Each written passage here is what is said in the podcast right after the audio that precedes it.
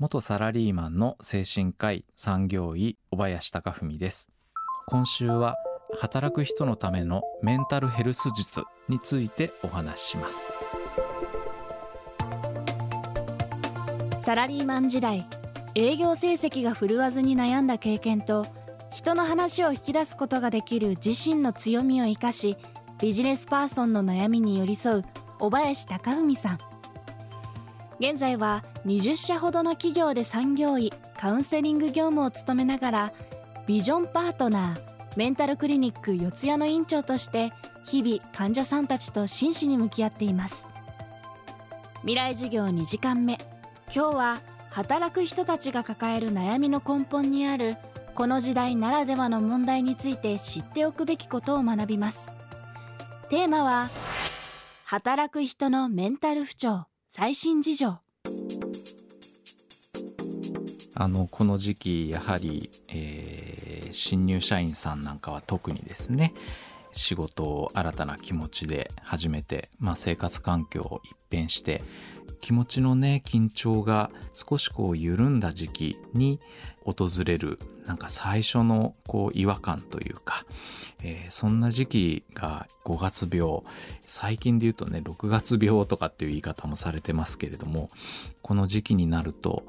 えー、本当にこの仕事で良かったんだろうかとかあとはこんな職場の人間関係でもうすでに悩み果て疲れ果てているっていう方すごく増えてきます。あとはまあ移動された方とかね中堅社員さんベテラン社員さんであってもやはり不慣れな環境でスタートを切って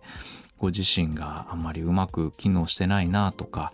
まあ、割とうまくやれてないなっていうことがあった時に、えー、ご相談に来られる時期なんだと思います。なので、まあ、いわゆるこう、うつ症状っていう形で、いろんな物事がこう手につかなくなるっていうことを主訴に来られる方もいらっしゃいますし、まあ、うつっていうのも実は不安っていうものを抱えながらなので、あの、診断名をね、明らかにすることが大事というよりはやっ、ぱりそういう先々に対するご自身が何ができるんだっていうところでのこう迷いとか心配とか不安とかそういうものが一気に押し寄せてきてそれに対して環境も変わってるということで言うと、えー、昔からの友達とかね職場の同僚とかにもなかなか相談しにくい、まあ、そんな状況でもあるのでまあ、我々産業医という立場でもあとまあ精神科医という立場でもこういった方たちのお話に耳を傾けまあ、実際にクリニックをこう受診するということになった場合には対処療法というか、まあ、時に薬物療法を併用しながら、えー、お仕事は継続していける。そんな方もたくさんいらっしゃいますが一定期間休まなければならないという判断が下るケースもありますので、可能であれば、まあ、就業規則にですね、大体載っているものではありますが、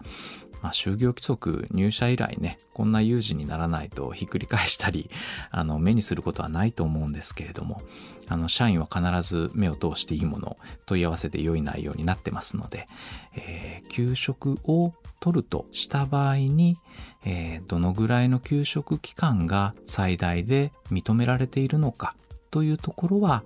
えー、確認ができていると、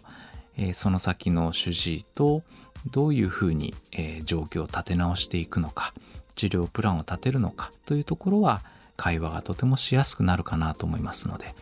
まあ、必須条件ではないんですけれどもそのあたりの状況条件だけ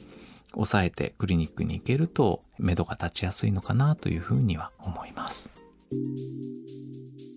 コロナ禍は働く人たちに特殊な状況をもたらしこれまでにない負担を強いることになりました未だ先行きが見えない中でこの先どういう働き方をしていくべきなのか。またどうしたらメンタル不調を防ぐことができるのでしょうか。コロナの影響というのは2年前ぐらいからですね。やはりあの我々の生活を一変させましたし働くという観点においても新卒の方たちはオンラインで全て面接とかもですね含めて行われていたりあと入社後も全てリモートで勤務が始まったりというところで大変なご苦労があるなというふうにこれは産業医をやっていても精神科医をやっていても強く思います。やっぱりあの何が辛いかってちゃんとこう人とのコミュニケーションがじゃあゼロなのかっていうともちろんゼロではないんですけれどもそのコミュニケーションを取る先の相手のこう人となりとか、えー、どんなそもそもキャラクターなのかとかですね等身大の相手っていうのが全然わからない中で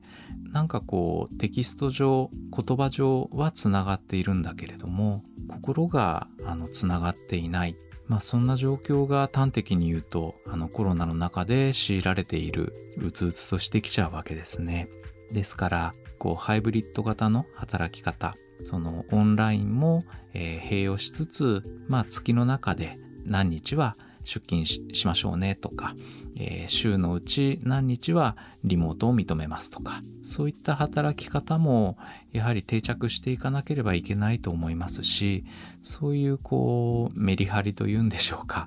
切り替えみたいなものが働き方としても浸透していくとなお、えー、孤独に陥る方うつうつとしてしまう方っていうのが減ってくるんじゃないかなというふうには個人的に思っています。未来授業今週の講師はビジョンパートナーメンタルクリニック四谷院長で20社ほどの企業で産業医として取り組む小林貴文さん。今日のテーマは働く人のメンタル不調最新事情でした。明日はメンタル不調のセルフチェック4つのポイントです。